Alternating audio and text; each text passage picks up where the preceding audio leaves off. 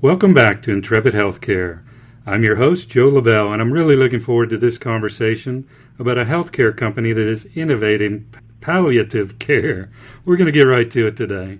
Today, we're joined by Doctor Michael Fratkin, founder and director of Resolution Care. Doctor Fratkin, welcome to the show. Thank you so much, Joe. Oh, it's truly our pleasure to talk to you today. Before we begin our discussion, could you take a few seconds and inform the audience about you and your background? You bet. Yeah, Joe. Um, I am, well, I'm, I'm a father and a husband and a brother and a son and a whole bunch of other stuff, but I'm also what's called a palliative care doctor. And what I'm doing it, what palliative care is, is essentially a focus on two things. One, uh, I am an expert in the treatment of symptoms, symptoms like pain, nausea, and all the rest. I've got a pretty good bag of tricks, and I know how to use them. Uh, the second thing that I focus on is helping people and their families to navigate, to make their way through what are often very complicated situations medically, um, but are always really hard situations. And while palliative care is focused on adding an extra layer of support to people with serious illness at any point along the trajectory of their illness to help them improve their quality of care, when I show up, whether it's now or a month from now or a year from now or ten years from now, it's usually because serious illness has brought the question of mortality into the space. So symptom control, navigational assistance, support for improved quality of life, that's what palliative care is. Now, there are some problems in the world of healthcare, you may have noticed. um, the amount of stuff that we do to people, the amount of procedural, high-dollar, low-value interventions that we do in the approach to the end of life uh, have extraordinary impact on the quality of living for people and on the cost of healthcare, and displaces our use of resources from where it can make a big difference and deliver big value to places where it can make big profits for siloed elements of the healthcare system and serve stakeholders other than you and me and our brothers and sisters and cousins and fathers and all the rest of it. And so with our current healthcare system driven hard by a volume-based fee-for-service uh, incentive structure, we end up with uh, exactly what is hurting us. Um, and so Resolution Care is a response to the broken healthcare system that I think is really hopeful um, because we are invested in the future of healthcare financing. We're invested in not volume-based payment models that have gotten us into this mess, but we are invested in value-based payment models that center the definition of value on the experience of a person with illness, and then reverse engineer systems that deliver on those patient-centered value measures. So that got, that, that got a little bit wonkish there uh, in the economics. So let me tell you a little bit about what we actually are up to. Perfect. Uh, the reason that we uh, uh, are doing what we do is that people at the end of their life, or as they approach the end of their life, or as they deal with serious illness, deserve to be held and cared for with their interests centrally. Resolution Care is simply an interdisciplinary palliative care team made up of a physician, a nurse, a social worker, a couple of community health workers, and spiritual counseling that takes more and better care of people with serious illness as an extra layer of support to what uh, uh, they're receiving in the conventional healthcare system. Um, so what we're doing that's unique is that we don't have a clinic. We don't have a place where people come, and by the time they arrive, they become patients. We go see people where they live in their homes, and we do it one of two ways. One is we drive up to their house and sit on their couch and eat their tea and look at their pictures on the wall and do house calls. Um, or we use uh, Zoom video conferencing technology uh, to provide virtual house calls. And that simple intervention adds a layer of efficiency uh, to uh, to the care of these folks uh, that has been quite dramatic uh, to play out in the in the short run. Um, and so, in addition to that, our clinical practice, Resolution Care P C, does this community-based palliative care uh, in a home-based way using video conferencing technology. We also are exploring the use of the video conferencing technology for our team to provide specialty palliative care consultation to the very rural frontiers of Northern California, where people would otherwise have absolutely no access to the kind of symptom control and specialized uh, guidance that they require when they're very ill. So those are the two things that we're doing in the professional corporation or the clinical part of our organization. In the educational part, or the nonprofit center called Resolution Care Fund, which is a fiscally sponsored project of community initiatives, our five oh one c three, excuse me, um, Resolution Care Fund is using a powerful learning model called Project ECHO from the University of New Mexico, not to address individual patients, but to extend or share our expertise with care providers in multiple different practice settings. And so what that looks like is our interdisciplinary team is engaging through the same Zoom video conferencing technology with learning units or learning teams in a hub and spoke model. Um, and those teams could be made up of nurses or nurse practitioners or physicians or uh, mental health workers in primary care clinic sites, in cancer centers, nephrology centers. We can engage with uh, physician groups like a hospitalist group or emergency department staff. Uh, regardless, our team, the nurse, the doctor, the social worker, the chaplain, will engage with those learning teams over time, running case after case after case. Uh, and it was the idea that what we know and what we do and most of the cases that deliver value can be transmitted through this uh, sort of tele-mentoring educational structure. So Resolution Care is a clinical practice. Resolution Care Fund is an educational initiative.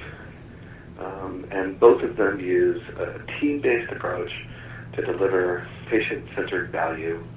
Uh, and we use video conferencing technology that works beautifully. Doctor Fratkin, you use social media and other sources to get the word out very well, and I've been able to see a lot of things that you guys have put out there or that Resolution Care has. And one of the things is the importance of compassion and end-of-life care. Could you reinforce that, why it's important, and how you build it into what you do? Yeah, I mean, my my sense of things is uh, it's a little troubling. Um, as I look at the history of human beings on the planet, um, I kind of did this calculation. It's about ninety billion of us have uh, walked across the surface of the planet Earth since humans popped out.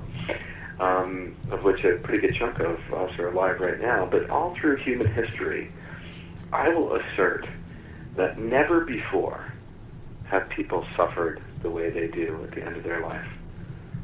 I think that it's a paradox to imagine that as a result of all of our technology and the medicalization of a natural human experience, I think that we suffer more now in the absence of coherent family, community, and social context uh, for the care of uh, people as they complete their lives. I think we suffer more now at the hands of our healthcare system than ever before in history. Um, a lot of what we do is provide people the power to see the impact of the choices that they make. The biggest intervention that palliative care doctors and palliative care teams do is remind people that they're in control and show them or explain to them the implications of the choices that they're made. Whereas uh, high intensity, high technology, subspecialties, and provider systems uh, use gizmos and procedures and high tech to deliver their version of value, what we do is we pull up a chair and we sit down and we really explore who these folks are and how they see what's happening to them. When we do that, it's kind of remarkable. Uh, the way forward reveals itself to them, and they tend to put one foot in front of the other. And at the end of the day, they reliably experience better outcomes, better sense of well-being, and lo and behold, they also tend not to choose a lot more medical stuff to be done to them in the last weeks and months of life when they don't feel desperate and unempowered. And their families tend to respond pretty naturally to the idea that it's their job. This sounds like a whole new approach to treating a patient that you've come up with. Sounds like I don't want to wait until I'm in my final days either to experience it. Well, if we do our job well at the end of life, Joe, I reckon that we can learn a few things about how to re-engineer or reverse engineer uh, the rest of our so-called healthcare system. I mean, I, I should say this, too, is that one of the things that inspired this project is that I got sick and tired of taking care of patients. Um, now, I don't take care of patients. Patients are those people that magically pop up in your exam room, uh, wearing paper gowns, looking uncomfortable, um, and threatening you with all of the risk of liability and malpractice and Uh, documentation requirements and uh, an unbelievable amount of volume that you have to create to manage your infrastructure uh, expenses. Um, I don't take care of patients anymore. I take care of people because people live at home. I mean, what it takes for a very sick person to magically pop up on your exam room is an often Herculean effort. For a little old lady with heart failure and lung disease, excuse me, who can't uh, walk anymore, it's a three-hour affair just to get themselves into the wheelchair that takes them to their car. Then they have to drive across town, find parking, get back in their wheelchair, come into the front desk, then deal with your snotty front desk stuff, wait for the late doctor who's stressed out and his phone's ringing, and then the doctor is sitting there in the office looking over their right shoulder while they're documenting an appointment and looking almost one hundred eighty degrees away from the patient. That's how patients get cared for. For me, what happens, either I'm sitting there on their couch um, eating homemade cookies, which is really wonderful, uh, or if I'm looking at my computer, they're actually in it. But I take care of people who are in their homes, not patients in clinical, medicalized, industrial settings. So is this is palliative care as broken as um, what I'll say is typical health healthcare, normal healthcare in the United States today? No, I don't think so. I think we're kind of a beacon of what's possible um, by restoring the tradition of uh, uh, person-centered care and engagement. I mean, our biggest intervention is super low tech, super high value, which is to sit down and care about what's going on over there. Um, and the problem with palliative care is demographic um, and uh, supply side. Um, the estimates are variable, but there's probably already a shortage of ten to twenty thousand palliative care doctors in the U S, and it's a new specialty, uh, so the number of available training programs are uh, fairly small. Um, in other words, the trickle of new specialty trained palliative care fellows is slow. Uh, at the same time, the silver tsunami, or the demographic impact of the huge wave of baby boomers and the aging of the population, tells us that many, many more people um, are going to be old and have many medical problems that require excellent care uh, from a person-centered view.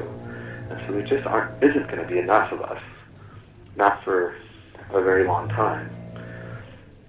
And so the Institute of Medicine uh, published a report in late two thousand fourteen called Dying in America, um, and the American Society of Clinical Oncology has published more than once this call, not just for more palliative care and more palliative care upstream in parallel to the traditional disease-directed care, but better primary palliative care, or the kind of basic palliative care services that one might wish to receive wherever they get care for serious illness, so at their primary care clinics or their cancer centers.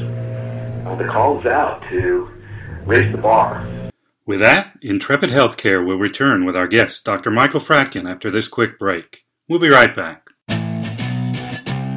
C T G Health Solutions is proud to have been your trusted advisor for healthcare I T consulting services for over twenty-five years. In that time, C T G Health Solutions has provided healthcare strategic, technical, and operational consulting support to more than six hundred healthcare provider and payer organizations. C T G Health Solutions satisfied clients are supported by some of the most talented healthcare consultants who have chosen C T G Health Solutions as their work home in large part due to the company's outstanding culture. As they say, the proof is in the pudding. C T G Health Solutions was named a Modern Healthcare Best Places to Work company again last year. Find out more about C T G Health Solutions and their world-class culture by liking them on Facebook or stopping by their website at w w w dot c t g h s dot com.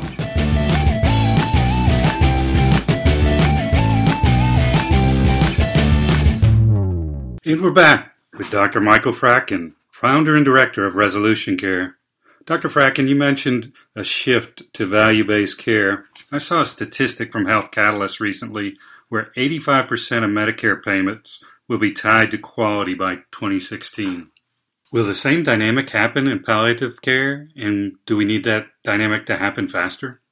Yeah, well, I'm hoping that palliative care represents an opportunity to align the forces of those that provide healthcare with those that are responsible for uh, paying for it. Um, and palliative care represents, I think, a kind of perfect opportunity to really pioneer.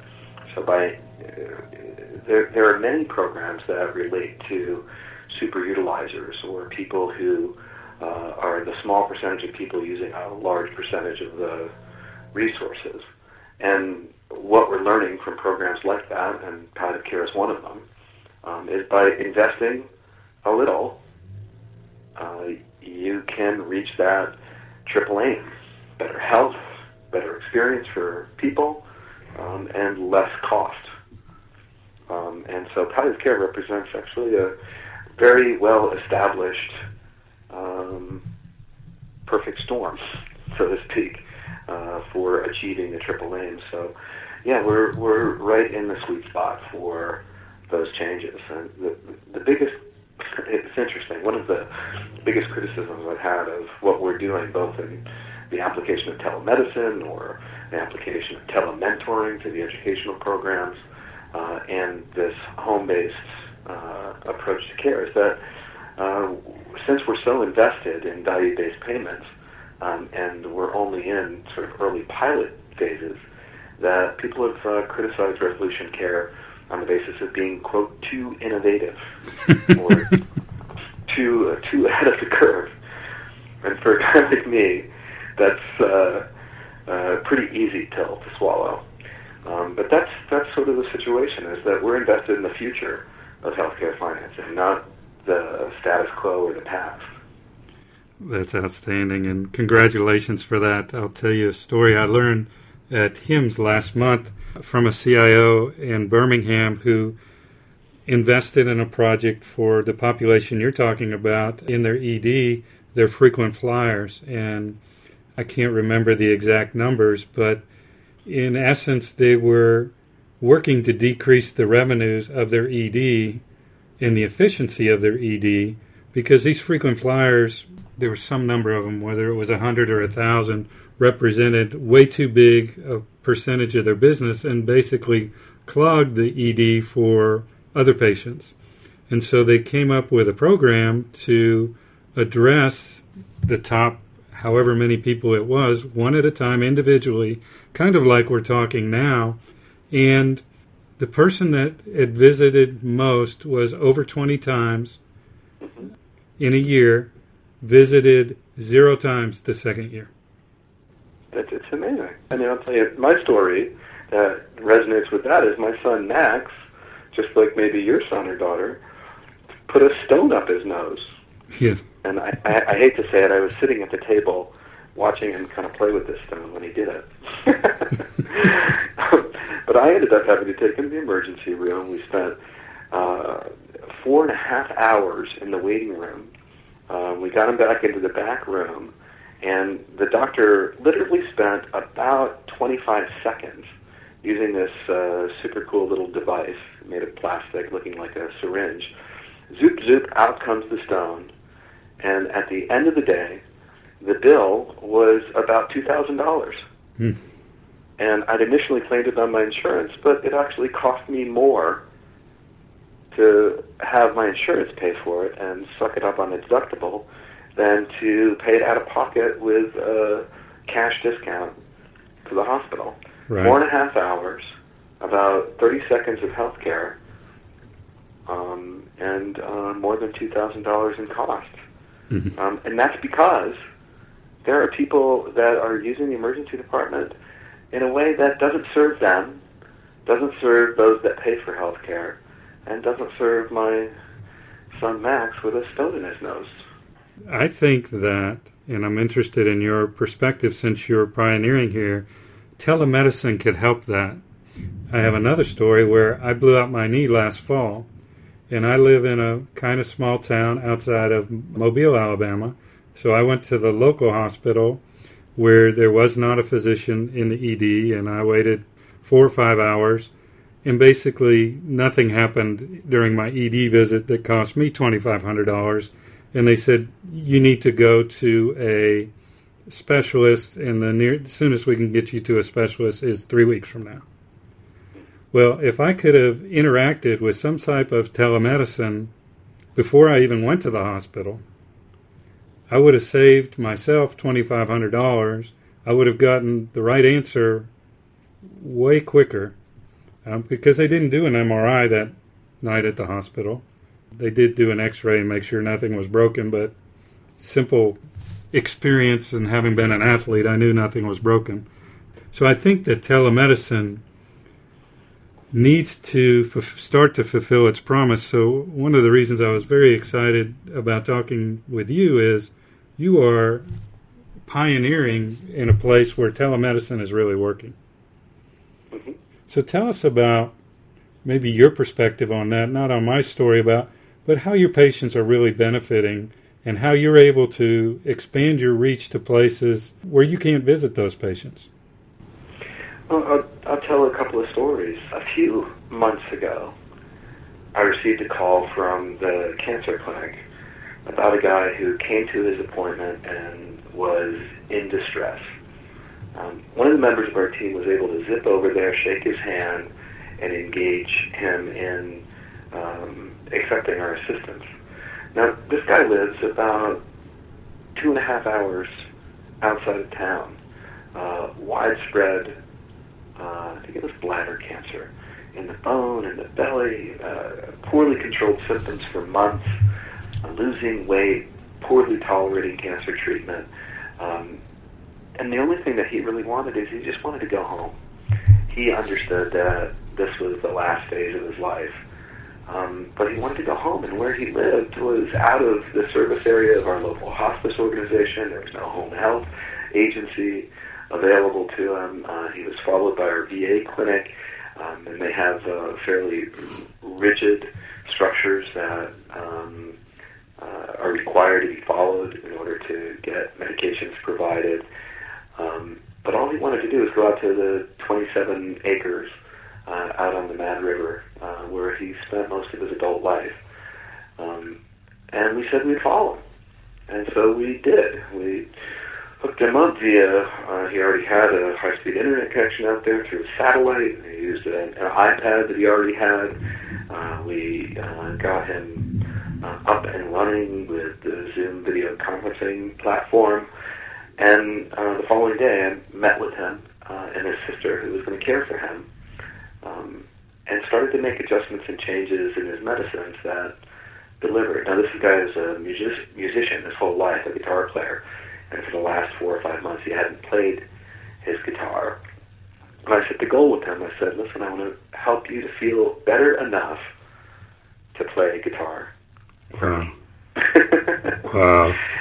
And so over the course of the next six weeks, uh, we rocked and rolled. He had trouble with symptoms, and Uh, we were calling pharmacies and getting medicines delivered out there, and got some volunteer help from some of his neighbors who uh, do that sort of thing. Um, but at the end of the day, uh, a couple of weeks before his death, he picked up the guitar that he hadn't picked up, and he played me a song, and he cried. Wow. He got to stay right where he wanted to be, um, and uh, we had trouble the last few days of his life. It wasn't Uh, all rainbows and unicorns. Um, but he completed his life on his own terms, and um, and that worked. Um, now, since January, I've just started to do this work. Um, the uh, compensation for it is uh, ambiguous at best. Right. Uh, but I've got now about seventy-five people that I'm seeing, and I'm seeing about two-thirds of my encounters with people are happening uh, via video conferencing. There's a few people who just can't wrap their head around it, don't want to do it, and if they live close enough to uh, where I hang out, I zip over and see them at home. Um, but most people, even the ones that were resistant to getting started, um, are blown away by how seamless the experience is after... Oh, and the first the first encounter, maybe a minute or two goes by before the technology disappears. But it does disappear. And then in follow-ups, it's click. There we are. I send them an email uh, with a link. They click on that link.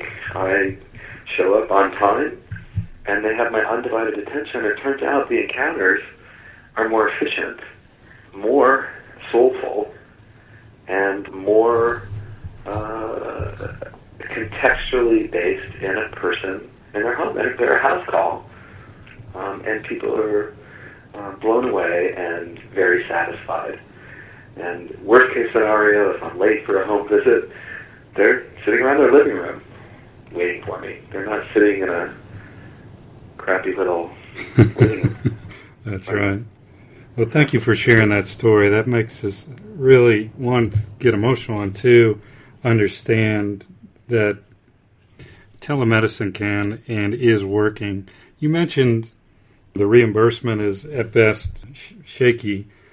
What do we have to do to get reimbursement to come along? And, I mean, is that the last barrier to make telemedicine really well adopted? Yeah, I think the barriers are falling. I mean, the the, the weight of uh, technological uh, ability, you know, the, the technological tricks is such that uh, we really do need to just utilize the tools that we've got, and our slow pace of adapting to changes in healthcare is one of the biggest changes that we will see in this generation, is that our regulatory and compliance infrastructure uh, needs to come into the twenty-first century, and it will, and it is. And there's plenty of muscle uh, lobbying in that direction, um, most of it in self-interest, like uh, most business um, structures. But um, the soul of this technology is reflected in the kind of work that we're doing. And we're part of the uh, raising of public awareness that will drive more uh, nimble uh, policy making. Um, it's happening. The association, uh, American Association of Telemedicine, is making progress. State legislatures around the country are ruminating and thinking about uh, uh, the archaic idea of the state border as it relates to our technological abilities. Um, one of the things that's pretty amazing, I mean, there's, there's nothing that I'm doing that's proprietary. Um, everything that I'm using is uh, off-the-shelf technology that other whiz-bang engineers have sorted out. Um, we're just taking tools that are part of the modern world and putting them to work for people. Um, so we use, like I said, Zoom video conferencing. It's the first incredibly intuitive, seamless, Uh, and reliable uh, video conferencing technology um, based in the cloud. Athena Health is a cloud-based uh, electronic medical record, and we're happy to be using that one. Um, and so we're just using tools that are available in our environment to do the work that I would have been doing four hundred years ago, I suspect, um, participating in the care and healing of the people in my community. I wanted to talk a little bit more about Project ECHO. You gave kind of an overview of it, but I, I'd like to learn more. How widespread, I mean, what are your ambitions for Project ECHO? Are you trying to teach a certain geography? Are you trying to teach nationally? How do people engage with you, and how far do you intend for your reach to be? Yeah, that's a, that's a good question. I mean, just to, to review, what Project ECHO is, is the simple and beautiful, creative uh, organization built um, on the inspiration of a guy by the name of Sanjeev Arora. And so in the early two thousands, Sanjeev Arora, as a super specialist in the treatment of hepatitis C, realized he was barely touching the tip of the iceberg in caring for people with hepatitis C in the state of New Mexico. Um, changes in therapeutics that both improved cure rates uh, but also complicated the monitoring of people um, inspired him to uh, go around the state of New Mexico and develop relationships with community clinics distributed in the very rural uh, Big Square state of New Mexico. And then he came back to Albuquerque and put a psychiatrist on one side of it, a, pharma, a pharmacologist on the other side, and then engaged with each of these clinics using video conferencing technology. And then over time, a couple of times a month, for an hour and a half, they would run case after case, and he would share his expertise with them. They would share their expertise with each other, all these fifteen clinics. And at the end of the day, um, a year or a few years later, they run the numbers, and they look at the outcomes for the people that were cared for by the super expert in Albuquerque versus the uh, community clinic, primary care providers, mid-level practitioners, et cetera. And the results were that out in the hinterlands, people were getting outcomes that were as good or better than he was. In addition, what was a waiting period of about nine months to get into his clinic shrunk to about two weeks. Wow. And the number of people in the state of New Mexico that were treated uh, with state-of-the-art therapy um, skyrocketed by an order of magnitude. And so since that time, Project ECHO has added to its mission um, a commitment to replicate And you have to check in with the folks down in New Mexico to find out what their numbers are because they change so rapidly. Um, but it's a very popular learning model, and they're doing it in specialties that include dementia or substance abuse, H I V.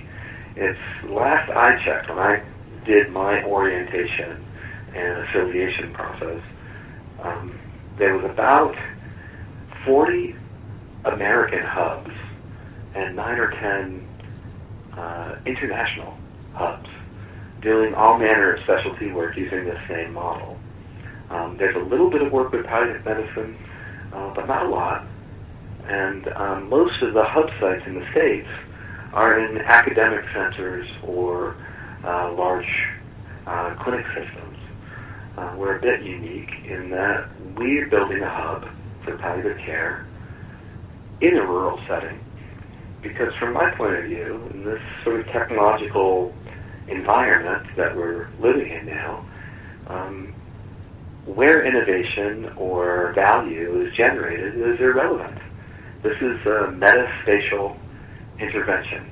It doesn't matter where we are. As long as we connect with people in time, it doesn't matter where they are. So we're connecting with people uh, on a weekly basis. In fact, after this call, I'm connecting with uh, people in Ireland and England to talk about telemedicine applications uh, in Europe, uh, in Canada, and, and here in the States. We're gonna, we've created community around uh, people who are interested in making this technology work for the uh, people approaching the end of their lives. So yeah, it's a, it's a very new day, and it's, a, it's kind of exciting to me that we can innovate uh, in the beautiful rural redwood country that I've fallen in love with and call my home. Outstanding, and congratulations for uh, the progress you're making, and the best of luck as you can continue to progress. We're going to definitely keep in touch and keep up with your progress. Before we let you go, where can people go to contact you and learn more about Resolution Care? The way to reach out to me directly is pretty simple. It's Michael at resolution care dot com.